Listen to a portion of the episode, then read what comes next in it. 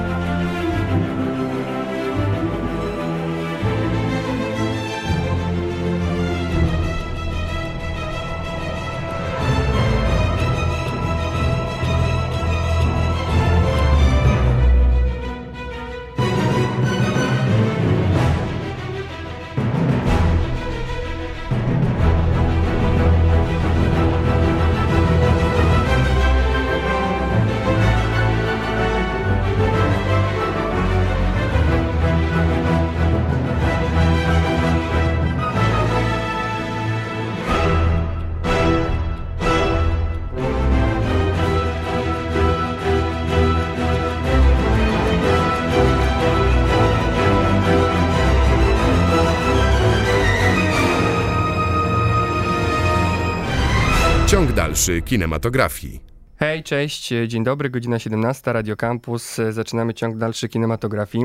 Przy mikrofonie Alek Pietrzak, a przed chwilą wysłuchaliśmy motyw główny z nowego serialu na Netflixie Queen's Gambit, czyli Gambit Królowej, z Marcinem Dorocińskim w roli rosyjskiego arcymistrza szachowego. Bardzo polecam, ale jestem też ciekaw innych opinii, szczególnie widzów, którzy z szachami nie mają nic wspólnego, bo ja akurat mam dość sporo i mi się serial bardzo podobał. Ale dość już o tym, co ja lubię, przynajmniej na razie, bo w studiu mamy gościa, scenarzysta, reżyser, były mikrofoniarz, Maciek Bochniak. Hej, cześć, dzień dobry. Cześć Maćku. Maćka, Maciek zrobił takie filmy jak Disco Polo, czy ostatnio pokazywane na warszawskim festiwalu filmowym Magnezja. Odpowiadał też za seriale Diagnoza, Belfer, czy O Mnie się nie martw. Z kolei właśnie swoją karierę zaczynał jako, jako wspomniany mikrofoniarz w pionie dźwiękowym. Pracowałeś przy kultowym serialu Pitbull. I teraz moje pytanie pierwsze brzmi, czy dobrze rozumiem, że pion dźwiękowy, z racji też i rodzinnych koligacji, to był tylko taki etap i podpatrywanie innych przy pracy, a marzenie o bycie reżysera bycie, było dużo wcześniej? Czy tu się rodziło to marzenie? Wiesz co, no chyba pierwszy raz marzenie o byciu reżyserem narodziło się, jak miałem jakieś siedem lat i zobaczyłem Park Jurajski w kinie Kijów w Krakowie i po prostu oszalałem i przez następne dwa lata robiłem, wiesz, po prostu swoją wersję tego filmu z klocków Lego i nagrywałem to poklatkową kamerą, którą mój tato, wiesz, z uczelni przynosił. Mm, a potem, wiesz, zająłem się muzyką w życiu. Chodziłem do szkoły muzycznej, grałem na perkusji, wiesz, miałem zespoły. Planowałem swoje życie poświęcić muzyce, a, a w pewnym momencie, wiesz, mam siostrę starszą, która jest realizatorem dźwięku. Ona zaczęła swoją karierę, wiesz, pracy na planach i po prostu potrzebowała asystentów. Ja miałem wtedy jakieś siedemnaście lat czy osiemnaście.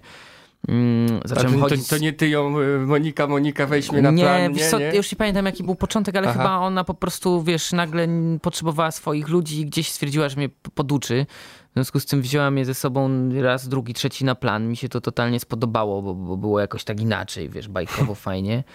I doszedłem do momentu, że wiesz, po prostu się zorientowałem, że mi to też daje sporo kasy, nie ukrywam, jak na studenta. Czy tam... A czyli wtedy byłeś na momencie jednak muzyk, muzyk. muzyk perkusja, tak, zespoły. Tak, perkusja, zespoły, wiesz, po prostu wybór studiów, żeby mnie nie wzięli do wojska, żeby Aha. nie trzeba było za dużo robić, więc jakieś zarządzanie na U Jocie, żeby mieć czas na granie, a przy okazji zarabianie kasy na planie, nie? No i tak to trwało, tak to trwało do momentu, kiedy nagle zaczęła mi taka myśl chodzić, kurczę, a jakbym ja zrobił tą scenę, którą właśnie oglądam, nie? I nagle zacząłem się orientować, że że widzę, że nie dość, żebym zrobił ją inaczej, to miałem poczucie, że zrobiłem ją lepiej, a może bym ją zrobił, wiesz, bardziej po swojemu w jakimś innym sensie. I tak zaczęła się rodzić we mnie taka myśl, że kurczę, a może powinienem jednak wykorzystać fakt, że siedzę na tych planach, że już dwa czy trzy lata pracowałem w końcu na planach, znam jakby strukturę planu i tego, jak się na planie pracuje od podszewki. No bo jesteś cały czas przy aktorze, przy kamerze, cały jako czas wszędzie. wszędzie jesteś cały czas wszędzie. Przy, przy głównej akcji. No dokładnie, w związku z tym jakby stwierdziłem, że to bo może jest moja szkoła filmowa i why not? No to jakby to był też czas taki, że się kino ofowe zaczęło w Polsce rozpychać łokciami. Dostęp do sprzętu się zrobił powszechny. Już nie musiałeś chodzić do szkoły, żeby... No bo Patryk Vega wy, wy, wyleciał z Pitbullem wtedy, nie? No dokładnie, który dokładnie, bez żadnej dokładnie. szkoły... Na, na, słyszałem tam w legendy, właśnie, że tak, jako tak. chłopiec od pizzy przyszedł do pana producenta i zaproponował tak. mu Pitbulla. Nie? Tak, tak, tak. No więc to były takie czasy, więc ja też wtedy się zwąchałem ze Sławkiem Schutym, z pisarzem krakowskim, z którym zrobiliśmy krótki metraż Pokój. W międzyczasie zrobiłem jeszcze krótki metraż dokumentalny ze studiem Munka i tak to się zaczęło. No po prostu musiałem powiedzieć zarabianiu kasy na planie jako dźwiękowiec nie, wiesz, spakować plecak, odrobić lekcję kina ofowego przez parę lat i wrócić na plan już jako reżyser. No i, i, i teraz rozumiem, że podsłuchiwałeś, podpatrywałeś, ale gdzie nauczyłeś się najwięcej? Albo kto, kto ci nauczył tego zawodu? Oglądanie filmów, jak mam być szczery. Nie bycie na planie, nie no, podpatrywanie? Bycie na planie dało mi genialną lekcję, którą uważam, że każdy powinien przejść. I nie bez powodu niektóre szkoły filmowe na świecie tak są skonstruowane, że chcąc być reżyserem musisz przejść pracę na, na planie przez wszystkie piony, żeby tak naprawdę skumać, czego wymagasz od innych, co inni mogą osiągnąć, czego nie. No ja mam tą łatwość, że ja się wychowałem. No skoro spędziłem, wiesz, okres od osiemnastego do dwudziestego pierwszego roku życia na planie, no to po prostu poznałem te piony doskonale. Wiesz, tych wszystkich chłopaków znam po prostu jak swoich kumpli, więc no tak. to jest potężna, wiesz, wiedza. Wiem, czego mogę wymagać od ekipy, więc mam też świetny kontakt z ekipą i jakąś naturalną tą. Natomiast jakby języka filmowego ja zawsze dużo oglądałem. I nie ukrywam, że nigdy nie miałem jakiegoś takiego myślenia o rzeczach, które chcę robić, że muszę, że muszę iść śladem polskiej szkoły filmowej, polskiego dziedzictwa, wiesz, psychologicznego i tak dalej. Ja po prostu lub, lubię filmy. No widać w twoich rzeczach, no, które widać, robisz, no. że nie da się lubię ukryć. Lubię takie filmy właśnie, tak. w związku z tym takie filmy oglądałem i gdzieś od razu, ponieważ nie miałem szkoły na karku i nikt mnie nie obciążał swoim myśleniem, to jakby postanowiłem się jakby, wiesz, zanurzyć w, w gatunek, ogólnie w gatunek, w fantazję, w kino jako rozrywkę, w kino jako wehikuł czasu. I, I jakby, wiesz, oglądanie filmów po kilka, kilkanaście razy to też analiza, to też rozmyślanie, jak ta scena mogła być zrealizowana, co na co wpływało, mhm. bla, bla, bla, tak dalej. No a jeszcze przyczepię się do tego bycia twojego dźwiękowcem na chwilę. Czy, czy masz jakąś, zastanawiałem się, czy masz jakąś zaskakującą rozkminę? Oprócz tego, co do tej pory powiedziałeś, jakieś spojrzenie z, z perspektywy dźwiękowca, które teraz przynosisz na pracę reżysera? Poza ty- technicznym aspektem, aspektem że mógłbym tego... sam dźwięk zrealizować w filmie. I zresztą tak robię często, jak robię filmy dokumentalne, to Aha. minimalizuję ekipę, albo robię zdjęcia, albo robię dźwięk. Nigdy nie robię tylko robisz, reżyserii. Okay. Tak, tak. Chociaż bardziej mi kręci robienie zdjęć i też robię zdjęcia do swoich filmów. To czy mam jakąś zaskakującą rzecz?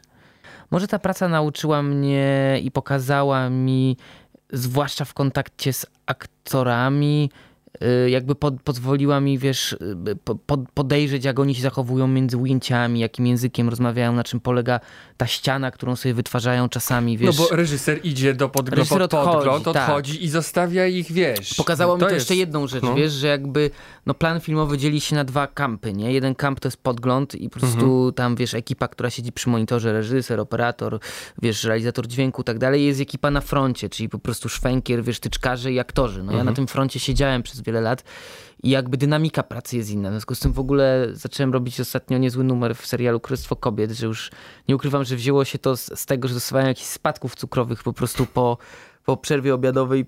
Już prawie przysypiałem przy tym monitorze i tak siódma kawa nie działała. Co tu zrobić, żeby się pobudzić? Wymyśliłem, słuchajcie, dajcie mi poszwękować. I wiesz, stary, ja po prostu codziennie szwękowałem jedną scenę. Nagle się zorientowałem, że, że się fakt, budzisz. że stoję z kamerą na tak. pierwszej linii frontu, nie muszę chodzić do aktorów, tylko tak. jestem blisko, znam tekst, tak. od razu mogę dać uwagę, nie przerywam ujęcia.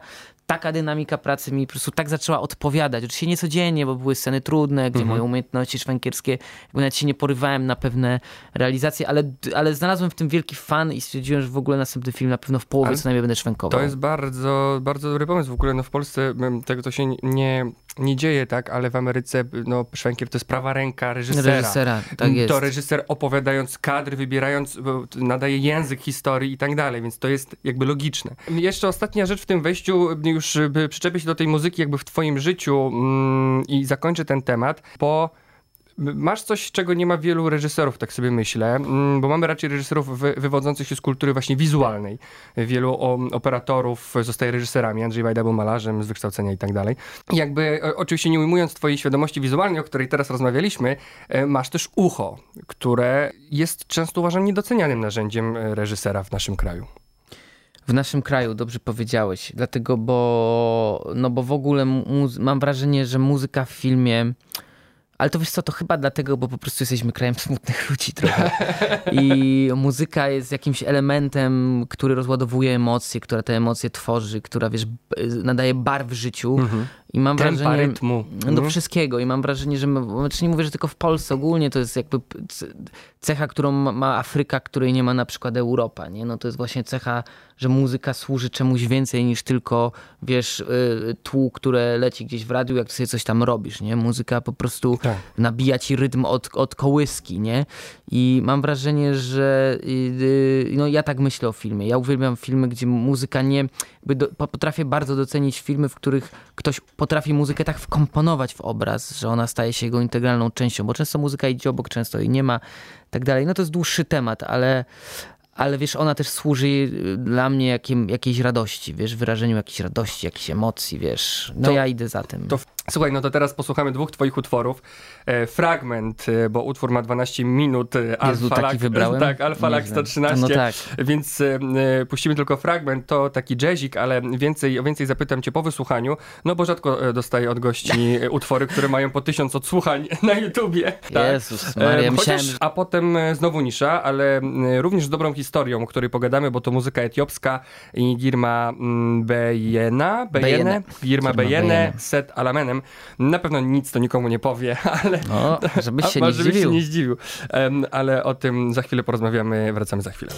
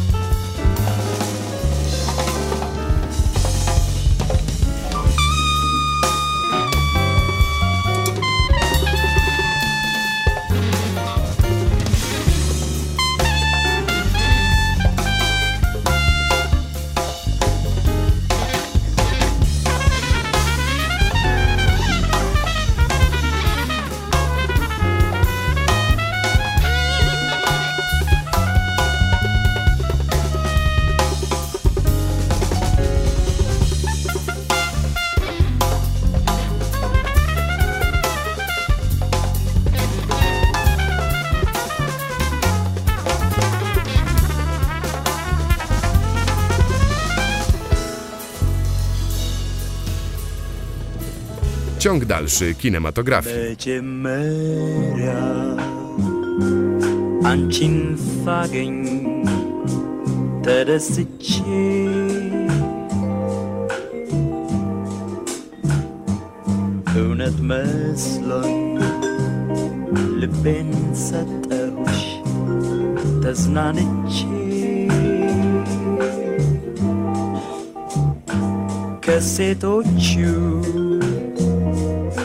Lovely Anchin word the sausage Casedo chu Lovely Ancinła tylko te zasyci Kućkal kubec a znesyteś te łałkesi a pykań byleś sala sybeł tele jeśli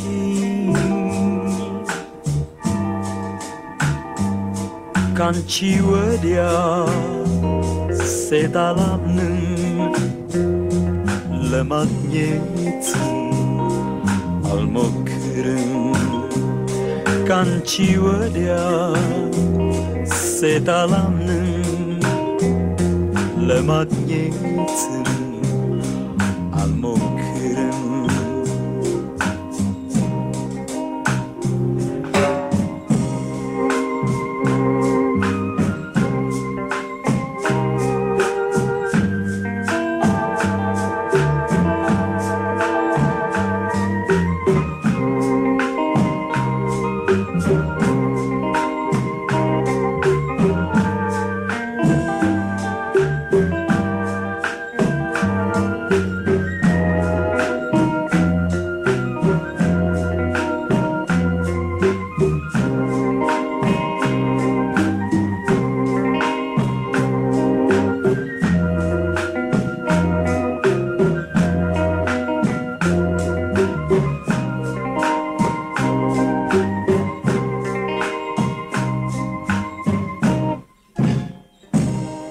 Wracamy po wysłuchaniu dwóch utworów mojego gościa dzisiejszej audycji, czyli Maciek Bochniak, reżyser. Filmy takie jak Disco Polo i ostatnio Magnezja napisał i wyreżyserował.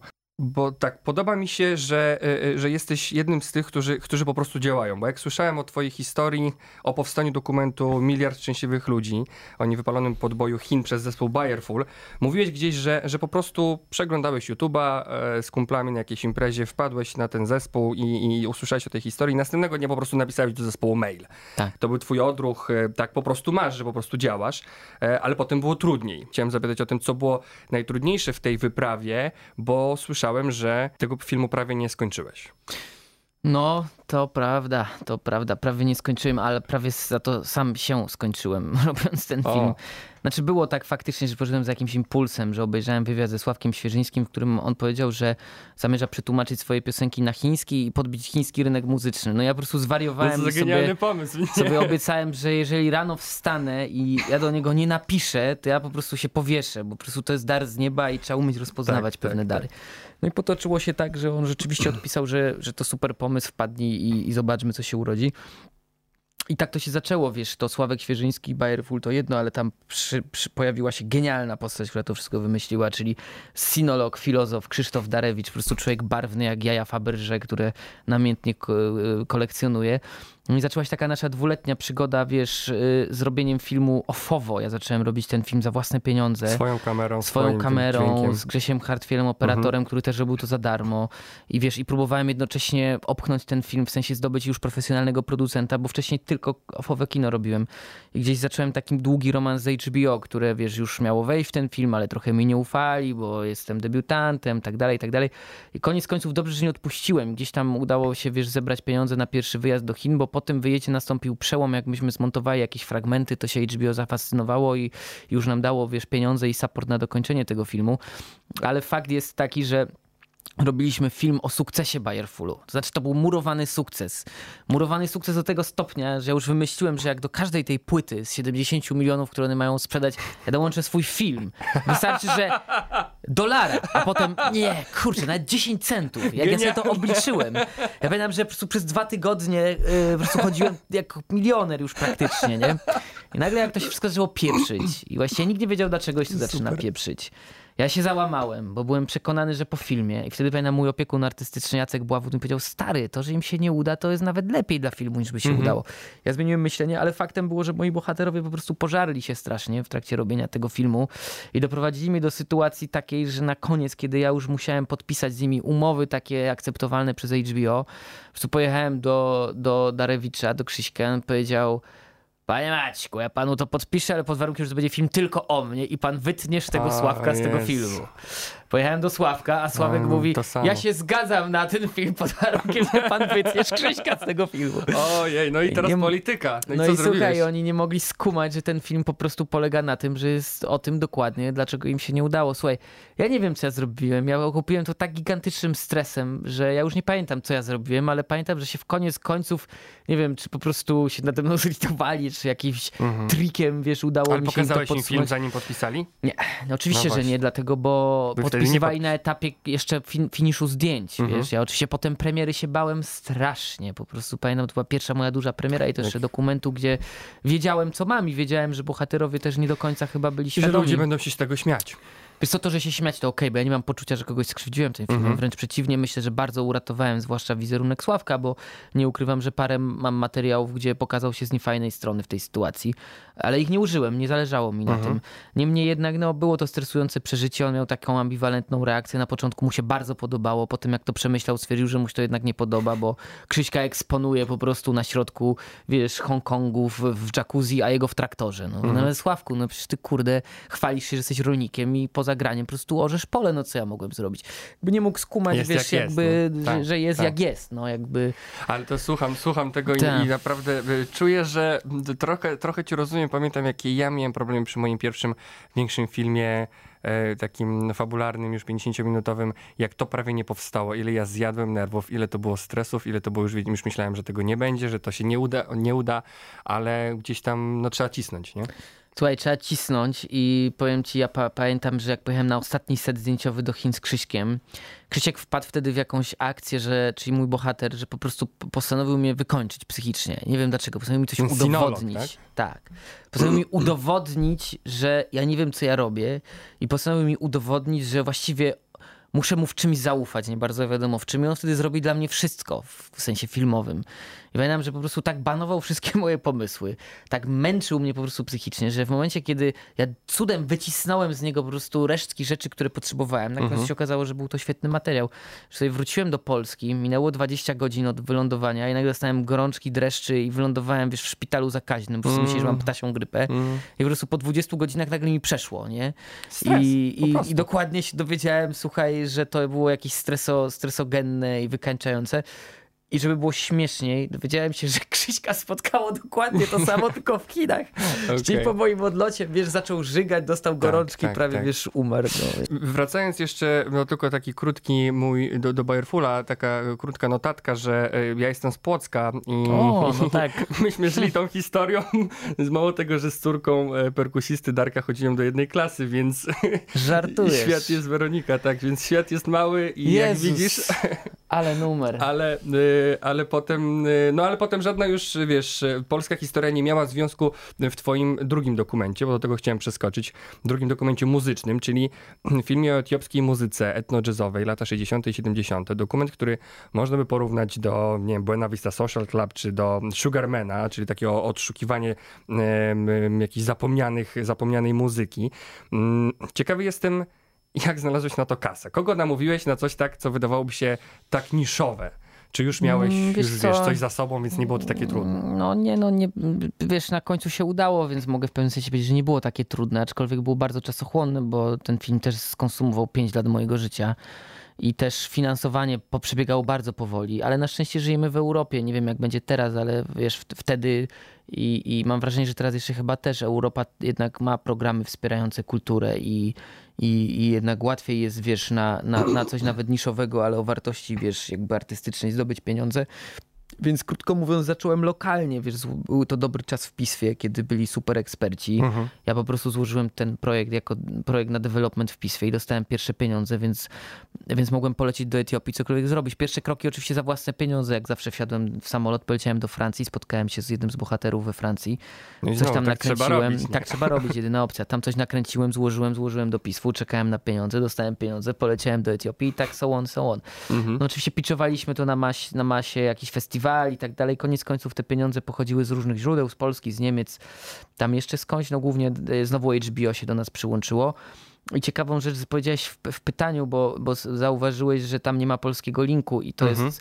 No to dlatego, jest... że jakby to też ciężko było, tym bardziej. No i zaskoczę cię właśnie, no. bo powiem ci, że H B O weszło mi w ten film również na ostatnim etapie, prawie że ratując mnie finansowo. E, natomiast postawili przede mną zadanie, znajdź polski kontekst.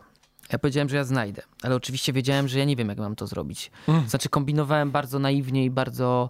Bardzo tak dosłownie, że szukałem jakichś koncertów ich w Polsce czy coś, jakby no takich linków szukałem, polskich bohaterów, nawet nagrałem z tym historią związanych, ale na końcu film zweryfikował, że się tego wszystkiego musiałem pozbyć. No i tak z duszą na ramieniu puściłem ten film producentom i oni mówią, super, że znalazłeś polski kontekst. I ja tak myślę, ale o czym wy mówicie? I się okazało, że, że ja patrzyłem, wiesz, jak robisz film, nie, czasami nie umiesz go zinterpretować tak, jak mm-hmm. interpretuje go widz, który nie ma dystansu.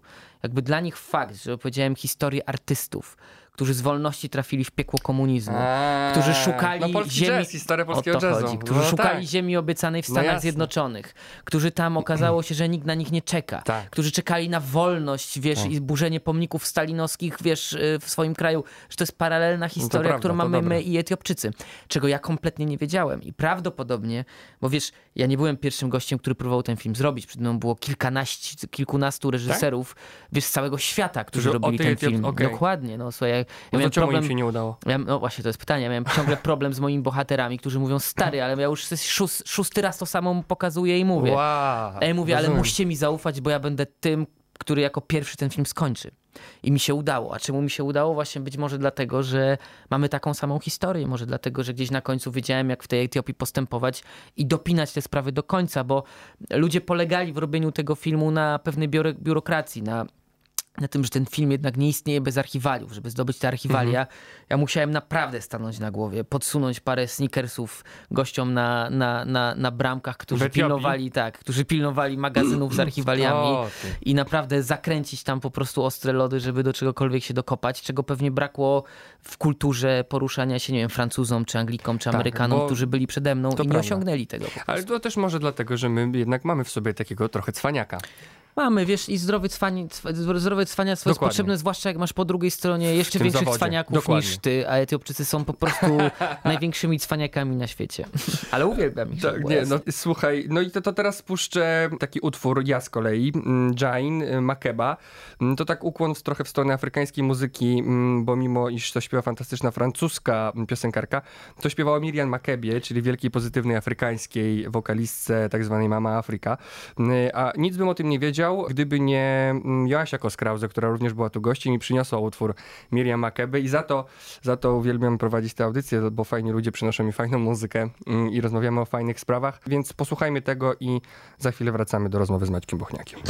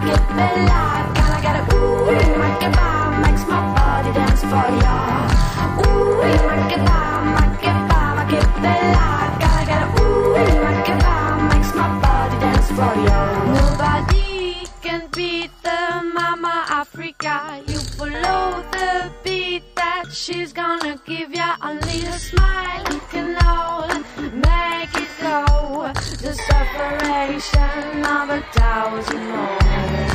Ooh, make it bomb, make it bomb, make it belong. Girl, I gotta ooh, make it bomb, makes my body dance for ya. Ooh, make it bomb, make it bomb, make it belong. Girl, I gotta ooh, make it bomb, makes my body dance for ya. Ooh, make it bomb, make it bomb, make it belong. Girl, I gotta ooh, make it bomb, makes my body dance for ya.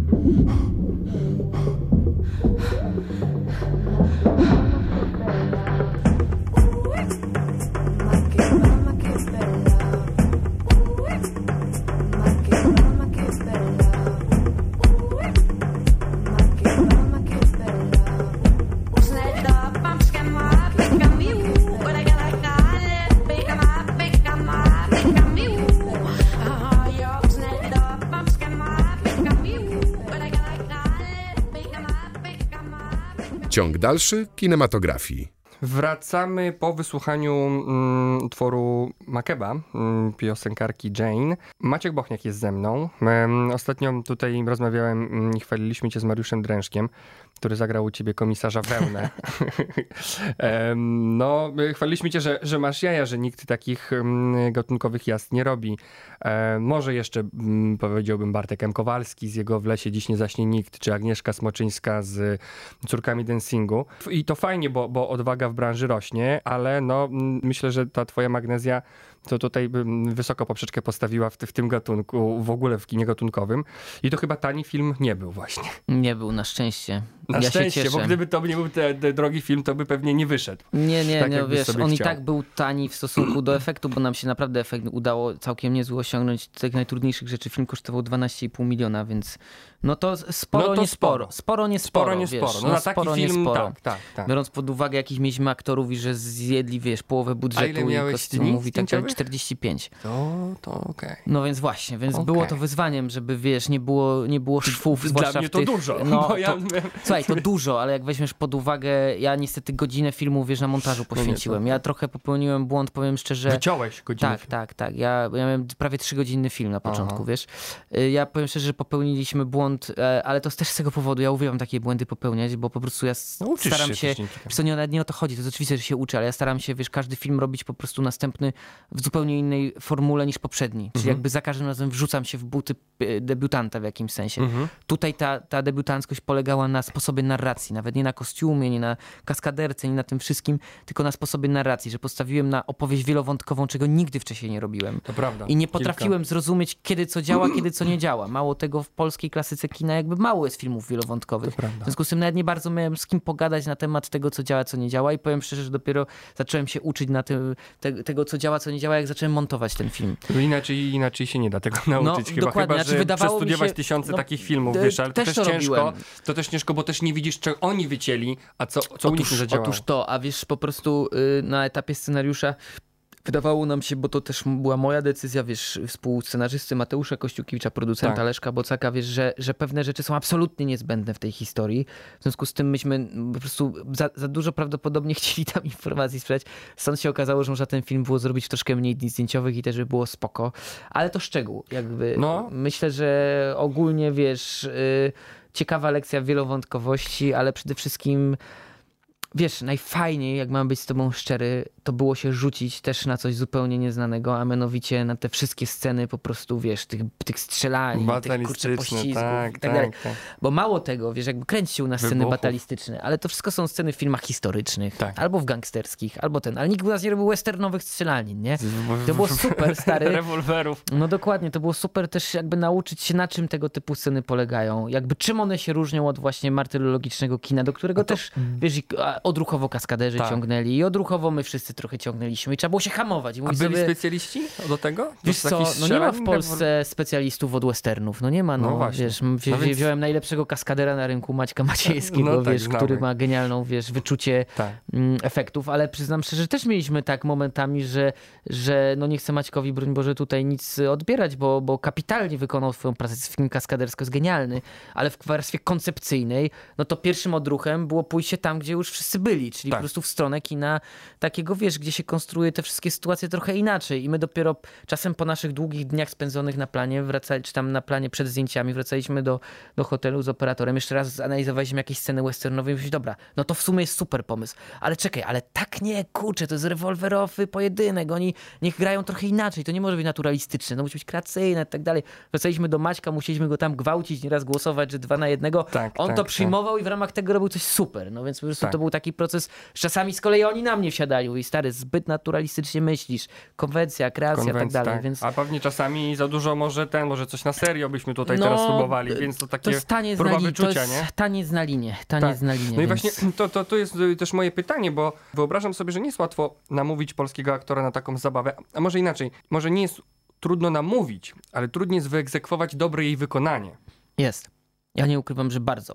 Wiesz, ja się zastanawiam do dziś i nie potrafię, mimo że się zastanawiam na tym od, od bardzo długiego czasu, na czym polega to, że nie wiem, oglądasz filmy Tarantino i masz po prostu aktorów, którzy mają spektakularnie długie monologi mhm. i oni potrafią tak tak recytować te tak. monologi, że one same w sobie są po prostu dźwiękową historią, która nie trąci teatrem, mm-hmm. wciąga cię po prostu i możesz ją sobie nagrać jako dzwonek na komórkę i rozsłuchać ich codziennie i jesteś w emocjach. A u nas z kolei jest problem z tymi monologami, potworny. To znaczy, jeżeli tak. aktorzy wchodzą w te monologi, natychmiast walą ci teatrem. Z kolei w kinie nie używa się takich monologów, więc nagle się okazuje, że żeby taki monolog z aktorem nawet strasznie doświadczonym stworzyć, wymaga to po prostu totalnej ekwilibrystyki, jakiegoś, wiesz, kierowania go, jednocześnie nie zdeptania, bo też nie chodzi o to, żeby udowodnić, że ktoś coś nie umie, no zwłaszcza jak pracujesz z kimś sto razy bardziej doświadczonym od ciebie i genialnie utalentowanym i tak dalej, ale jednocześnie wchodzisz w jakiś taki nowy obszar. Ja pamiętam, że miałem kilka takich momentów, że Że rzeczy, które sobie wyobrażałem, że będą płynąć, nie płynęły. I pamiętam, jak strasznie musiałem się silić i, i kombinować, żeby coś y, uzyskać, co na końcu się udawało, ale środek do tego był ciężki, a to wynika właśnie z braku tradycji takiego grania u nas. To, to jedno, ale myślisz, że gdybyś miał na przykład więcej prób, to by... Czy na przykład na próbach wychodziła już przed tak, kamerą, nie? Wiesz co, ja myślę, że więcej prób to jest oczywiste. No, wiesz, jak masz gwiazdy, no, jak masz gwiazdy, no to nie masz czasu, nie masz na, czasu próby. na próby. Wiesz co, próby próbami. Przynajmniej wiesz, u nas, nie? Ja pamiętam, że dużo dało, y, dużo mi dało i I, i, i niektórym aktorom ja zrobię, zawsze sobie robię dzień zerowy na planie, czyli po prostu mhm. spotykam się, decyduję się na pewną grupę aktorów, na pewien wątek z filmiem, w filmie spotykam się w scenografii, w kostiumach i jadę po prostu wszystkie sceny i sobie o nich gadamy, inscenizujemy, mhm. robimy od razu jakieś szkice wizualne. Ja się po tym dniu zero zorientowałem, że mimo prób, mimo rozmów, aktorzy jadą dramatycznie po prostu. Ja się załamałem trochę. Mówię, kurczę, dzień przed zdjęciami po prostu źle interpretują moją konwencję. Co ja mam zrobić? Pamiętam, że pojechałem w środku nocy, nie mogłem spać. Pojechałem pod ich hotel, stary, zaprosiłem kilku z nich do samochodu i puściłem im e, Ennio Morricone. Aha. Mówiłem, zamknij oczy, ja ci będę teraz czytał didaskalia ze scenariusza. I stary, zaczynałem im czytać. I tak po chwili, słysząc tą muzykę, mówię, a teraz wyobraź sobie, że w tym rytmie wchodzisz. A teraz sobie wyobraź, że w tym rytmie płynie dialog. Czujesz to? I słuchaj, co do jednego po prostu to nas uratowało. Znaczy, że nagle wszyscy skumali, jak ja w ogóle o tym myślę. Że dla mnie ten, ten Morricone, ta muzyka, wiesz, ten, ten pewien element patosu, kiczu, filmowości westernowej jest na równi z dialogiem, z, z tym, jak oni się mają nawet poruszać, stary. Ja strasznie żałowałem, że tego filmu choreografa nie wziąłem. Ja w ogóle uważam, że, że na samego filmu na bank biorę choreografa, który będzie uczył aktorów chodzić w specy Sposób, Technika wiesz. Aleksandra. Byłem na takich warsztatach w Berlinie, gdzie ym, był coach, uczył nas, reżyserów i aktorów. M- mówił, że pracuje z DiCaprio, pra- pracuje z Margot Robbie, których uczy chodzić do filmów. Dokładnie tak. Margot Robbie uczył chodzić do filmu Quentina Tarantino. Jak kiedyś w latach siedemdziesiątych chodziły aktorki, y, żona, y, żona tak. Romana Polańskiego, jak chodziła, y, jak idzie do kina. Ten taki y, super ujęcie, jak ona idzie do kina, no to ten, opowiadam ten coach, no oni po prostu chodzili przez tydzień czasu, aż ona to tak. załapała, ćwiczyli to. Więc jakby z- zobacz, ile, ile tam wykonanej jest pracy, ilu specjalistów, żeby Ta, aktora zmusić do tego siebie, w żeby ogóle, stworzył postać. Tak, nie? W ogóle mnie to nie dziwi, ja jestem fanem takiego przygotowania. To też jest bardzo nieeuropejskie przygotowanie. U nas mm-hmm. się takich rzeczy nie ceni, u nas takich rzeczy się nie rozwija i tak dalej, bo kino takich rzeczy nie potrzebuje. Ale ja zauważyłem jedną rzecz, jeżeli aktorom dajesz takie zadania, to nie dość, że oni totalnie chętnie w nie wchodzą, bo to jest coś nowego, to jeszcze dzięki temu oni się skupiają na tym, a nie na pewnym, a nie na graniu. Co tak. oznacza, że przestają tak. grać. A jak tak, aktor tak, przestaje tak, grać, tak. tylko no. jest w postaci, to wtedy się zaczyna aktorstwo. Tylko, tylko zobacz, że często słyszę, że aktorzy właśnie oni chcieliby grać w gatunkach, ale jak przychodzą już na plan, nie? No to co ty doświadczasz i czego ja słucham z wielkim zainteresowaniem, no to już wiesz, jak grają w stu serialach i filmach, zagrali i grali zawsze tak, że przychodzili na plan i w sumie nie za dużo tych prób i grali sobą i jechali tą prawdą, którą mają, bo są zdolni, no to właśnie nie wykształcili tego nie. w ogóle, nie. co jest potrzebne do... I powiem ci, że ja już pierwsze zaskoczenie miałem przy Disco Polo, nie? Który był filmem super kreacyjnym też za sprawą pracy kamery, jakby narracji, obrazka też, montażu i tak dalej. Nie? Ja ten film sobie totalnie narysowałem przed, zanim wszedłem na plan. Ja po prostu każde ujęcie, naprawdę osiemdziesiąt procent tego filmu zrealizowałem według po prostu założeń wcześniejszych co do kadru. I bardzo wiele reakcji aktorskich ja uzyskiwałem na przykład nie samą grą, czy nie samą gestem aktorskim, tylko re- ruchem kamery na przykład, który mi się spinał z, z, z ruchem choreograficznym aktora. Ja pamiętam, że miałem masę, a miałem tam przecież świetnych aktorów, ja miałem masę sytuacji, że oni nie potrafili zrozumieć, o co mi chodzi. Ja mm. mówię, jak to, stary, i buntowali się. No, buntowali się. Ja miałem sytuację, że Jasne, ja musiałem tak. prosić, na przykład z Dawidem miałem ogrodnikiem taką sytuację, że on nie mógł jakiegoś wejścia skumać. Ja już po prostu prawie się z nim kłócę, mówiłem, Dawid, ale ja cię proszę, ty po prostu nie myśl, tylko wejdź, zrób trzy kroki, zatrzymaj się, kamera zrobi resztę, zaufaj mi. On to zrobił z wielką niechęcią, zaprosiłem go do podglądu, pokazałem, skumał. Mówi, o kur, nie pomyślałem o tym, rozumiesz, jakby, no jasne. Wiesz, i się zaczyna cała zabawa. Posłuchamy teraz dwóch twoich utworów, Nina Simon, Ain't Got No i Soldat, yy, Piatnica, zespół no, tak. się nazywa. Ty już nie pamiętasz, co mi wysłałeś, bo Stary, to było się dawno, dawno temu umawiali. Tak, kurczę, na to spotkanie. Ale to ja jestem, um, tak, super, fajne utwory. Wracamy za chwilę.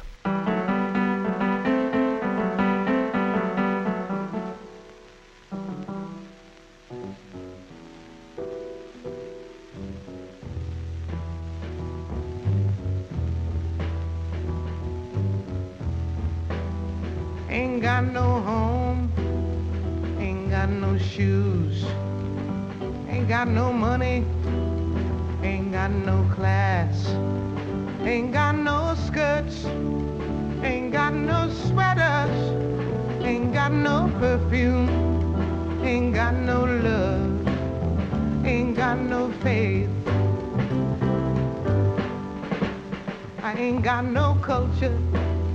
Ain't got no mother, ain't got no father, ain't got no brother, ain't got no children, ain't got no aunts, ain't got no uncles, ain't got no love, ain't got no mind. I ain't got no country, ain't got no schooling, ain't got no friends.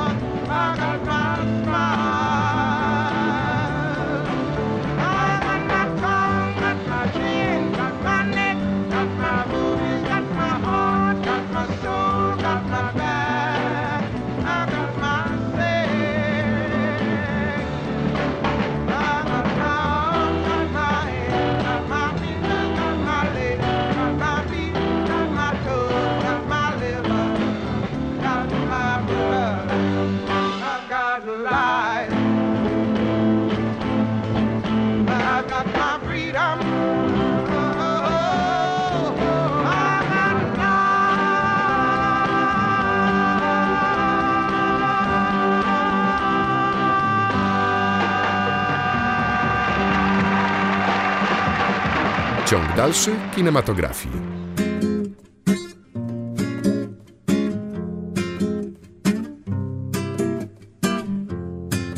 Uje, uje, uje.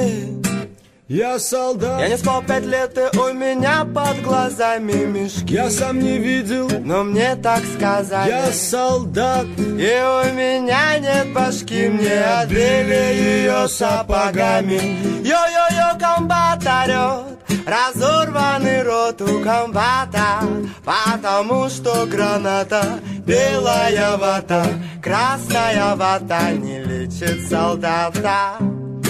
Я солдат, недоношенный ребенок войны. Я солдат, мама, залечи мои раны. Я солдат, солдат забытой богом страны. Я герой, скажите мне, какого романа? О, уе, уе, о.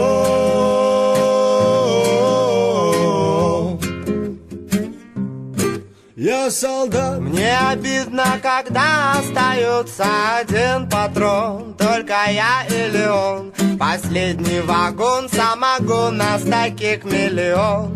Во-о-о-о. Я солдат. И я знаю свое дело, мое дело стрелять, чтобы пуля попала в тело врага. Это рога для тебя, мама, война. Теперь ты довольна. Я солдат, недоношенный ребенок войны. Я солдат, мама, залечи мои раны. Я солдат, солдат забытой богом страны. Я герой, скажите мне, какого романа? О,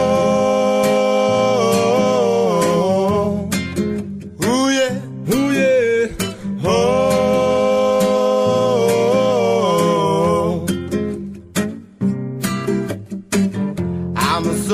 I'm a soldier, I'm a soldier, I'm a soldier, I'm a soldier, soldier, soldier.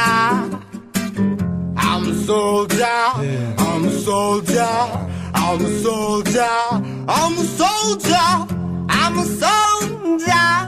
soldier, soldier, soldier. Я солдат, недоношенный ребенок войны. Я солдат, мама, залечи мои раны. Я солдат, солдат забытой богом страны. Я герой, скажите мне, какого романа? О, уе, уе, о.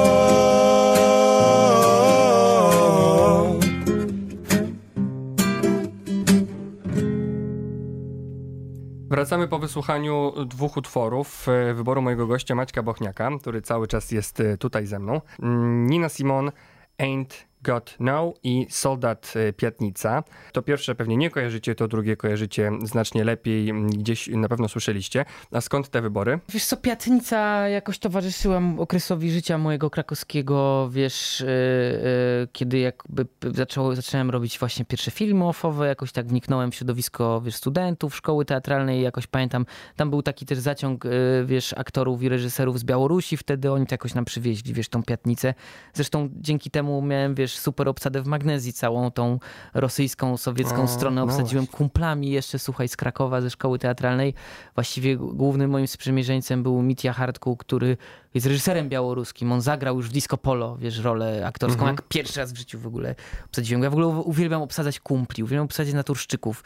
Właśnie, wiesz, siłą Magnezji jest to, że ci wszyscy kowboje, którzy tam grają, to nie są epizodyści ani statyści, to są moi kumple, operatorzy, tam są Grzesiu Hartwig, mm-hmm. gra, wiesz, montażyści, wiesz, mój montażysta z Etiopiksu tam gra, wiesz, mój brat, który jest montażystą, tam gra, wiesz, artyści z Krakowa, wiesz, z, kumple z Pięknego Psa, kumple z Deskorolki, ze Snowboardu i tak dalej, wiesz, mój prawnik nawet tam mm-hmm. gra, wiesz, i to tworzyć taką atmosferę na planie, że nagle ci aktorzy nie są otoczeni po prostu ludźmi, którzy przychodzą i zrób, zrób czy mogę z tobą zrobić zdjęcie, tylko wręcz przeciwnie, wiesz, jak jednego chłop, z chłopów obsadziłem, wiesz, Mariuszem Wachem, czyli bokserem, który dziesięć rund z kliszką to ustał, aktorzy. To nagle aktorzy do niego przychodzili po fotkę. tak, Jeżeli tak, to tworzy tak. tak świetną atmosferę na planie, że po tak, prostu tak, nagle, tak. wiesz, wszystko staje się filmem. Kamp staje się filmem, wiesz, tak. kantyna staje się filmem. No ja lubię taką atmosferę. Słuchaj, co jest najlepszego, a co najgorszego w tej robocie? Eee, no najlepszego jest to, że się możesz zanurzać w historię. No, teraz mam super czas, bo piszę. Pierwszy raz od Magnezji, wiesz, nie jestem w zdjęciach od Magnezji, w sensie od czasu, kiedy pisałem Magnezję, czyli już dwa lata, prawie że półtora roku. Jestem znowu w, w, w etapie pisania, gdzie od trzech miesięcy siedzę, piszę i to jest tak świetne, się zanurzasz w te światy. Ja potem wracam do domu, mam jakieś takie poczucie, że wiesz, że, że coś solidnie zrobiłem, że gdzieś tam przeżyłem jakąś historię, którą, wiesz, na dodatek sam wymyślam, więc to jest, to jest świetna praca. Na planie, wiesz... Tworzenie światów. Tworzenie światów, tak, bardzo to lubię, a potem na planie, no to jest jakby skutek tego, dlatego ja tak bardzo lubię robić rzeczy, które piszę, bo uważam, że duża część tej kreacji powstaje na papierze po prostu. Tam już powstaje koncepcja. A co jest najgorsze w tej pracy? Chyba jednak, kurczę, jakieś, jakiś brak... Yy, yy, stabilności, wydaje mi się, i jakieś takie ryzyko. Ja na szczęście na, na razie mam dużo szczęścia w związku z, z tym, że jak coś sobie postanowię, że zrobię, to na razie mam niemalże stuprocentową skuteczność, że to robię po prostu. Mhm. Udaje mi się być na tyle wytrwałym, że, że, że zbieram na te filmy pieniądze, ale no, dookoła jest masa przypadków, wiesz. No, teraz pandemia pokrzyżowała ludziom tyle planów filmowych, wiesz. Mhm. To są rzeczy, które są bardzo trudne dla twórców, bo jednak robimy te filmy dosyć rzadko, wiesz, raz na, na, na parę lat. Wiesz, dajemy w to całe swoje życie, całe swoje emocje, wiesz, wszystko co mamy, to jest takie wystawianie się na, nago na strzał po prostu, snajpera, nie? I czasem po prostu jakieś takie błahostki, jakieś takie idiotyzmy w stylu właśnie, wiesz, jakichś tam przetasowań politycznych albo układów, albo czegoś to rujnują, no i to są trudne rzeczy, tego się myślę, tego się myślę boję i to jest chyba najtrudniejsze. Że, że, że dużo zależy od ciebie, ale też drugie znaczy właśnie, tyle... że dużo nie zależy od no, ciebie. Ale mówię, drugie tyle nie zależy no, od ciebie. Dokładnie. Więc to jest, to jest przekichane. No, czasami po prostu nie masz wpływa nawet, nawet w, tej ro- w tej robocie. Um, a twoje mocne i słabe strony? Moje mocne strony to wyobraźnia i nieustępliwość, czyli jedno drugie wypełnia. Wyobraźnia mi pozwala tworzyć oryginalne historie i oryginalne... I oryginalne Co pomysły. Amatorka zagrał no, mi dzwonek spoko. W radiu. Znaczy, że czujesz się tu jak w domu. Tak. Dobrze. No, no, no a upór to to, że potem potrafię to realizować, bo to też jakby jest bardzo ważna cecha w tym świecie, że ile sobie nie załatwisz, to to się po prostu nie, nie stanie, nie? A słabe strony myślę, że może czasem komunikatywność, mimo iż wydaje mi się, że jestem komunikatywny, to czasem chyba za dużo mam w głowie, za mało jakby potrafię to zwizualizować różnym ludziom i przez to powstają jakieś tam nie, nie, nie, nie, niejasności momentami. I nie wiem, chyba mało emocjonalny co, co jestem można... na końcu. Mało emocjonalny? No, mam poczucie, że jakby nie... Nie, nie potrafię, nieraz nie potrafię jakby czytać chyba emocji. W związku z tym czasem nie potrafię ich też dobrze egzekwować. Ty czasem psychopato. Mi tego brakuje. No może nie, że może nie, nie aż w no, takim aż stopniu, tak, ale jednak, jednak wiesz, gdzieś uciekam od nich czasami. Mhm. Nie wiem czemu. W inne elementy. Może dlatego się chowam w tych światach wszystkich, wiesz. Mhm. To ciekawe. Wiesz, warto sobie też czasami nazwać pewne rzeczy, żeby nad nimi pracować i kombinować Otóż i tak to, dalej. Nieustanna Otóż to. terapia. Chciałbym w tym ostatnim wyjściu wyciągnąć tu przed mikrofon mm, świetną historię.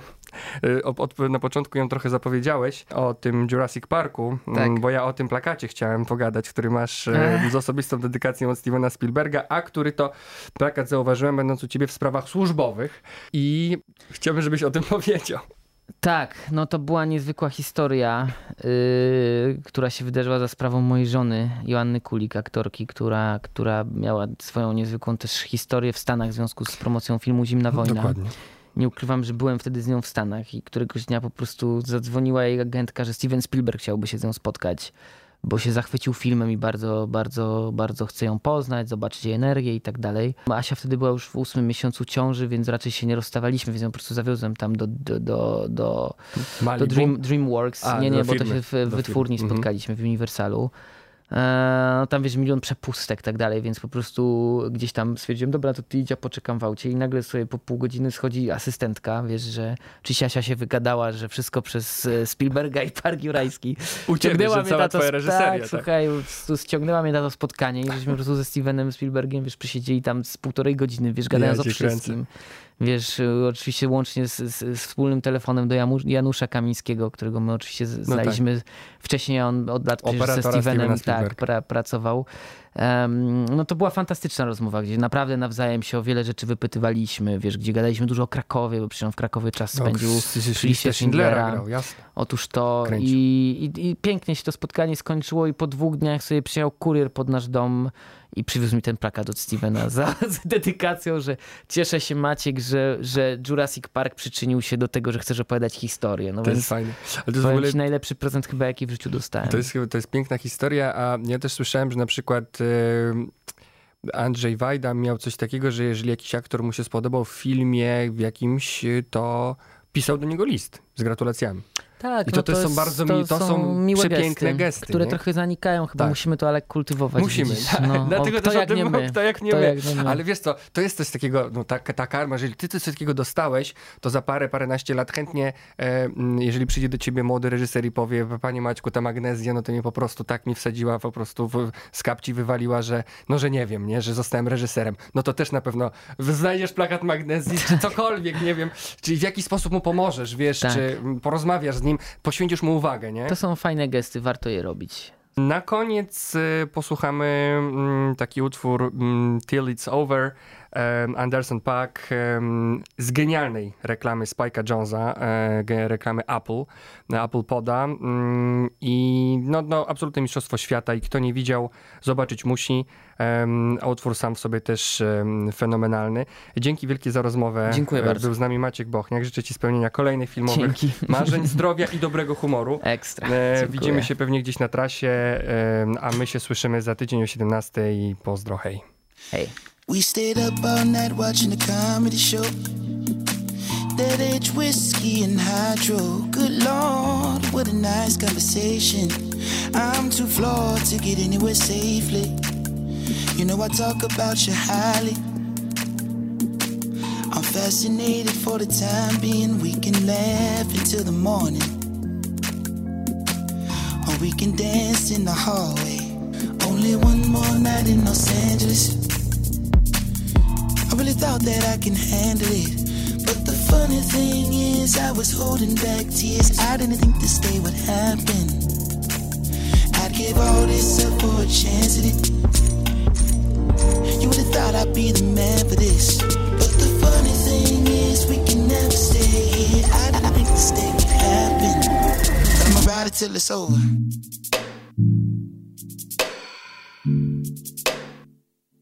I'ma ride it till it's over.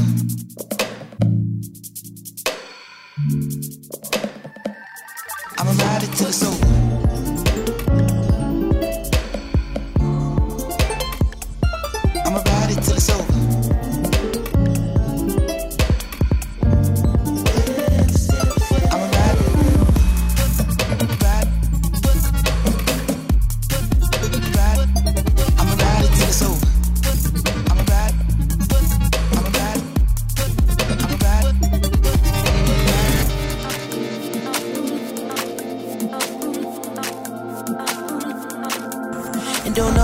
New music sound the same. Yeah, we must be getting old and gray. We left early, girl, that band was shh anyway. We went home and left our clothes up in the living space. Say, would you stay if your heart had the power? Or would you run and find another life to imitate? It's important that we make the best of short time. You can never be my one and only anyway. Say, can't a young man dream? Can we all live the life on the widescreen? What's the point? Yeah. Yeah, we had fun if only for the time being. But I'ma ride it till it's over.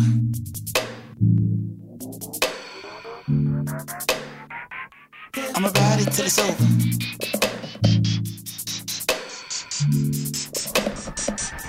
I'ma ride it till it's over.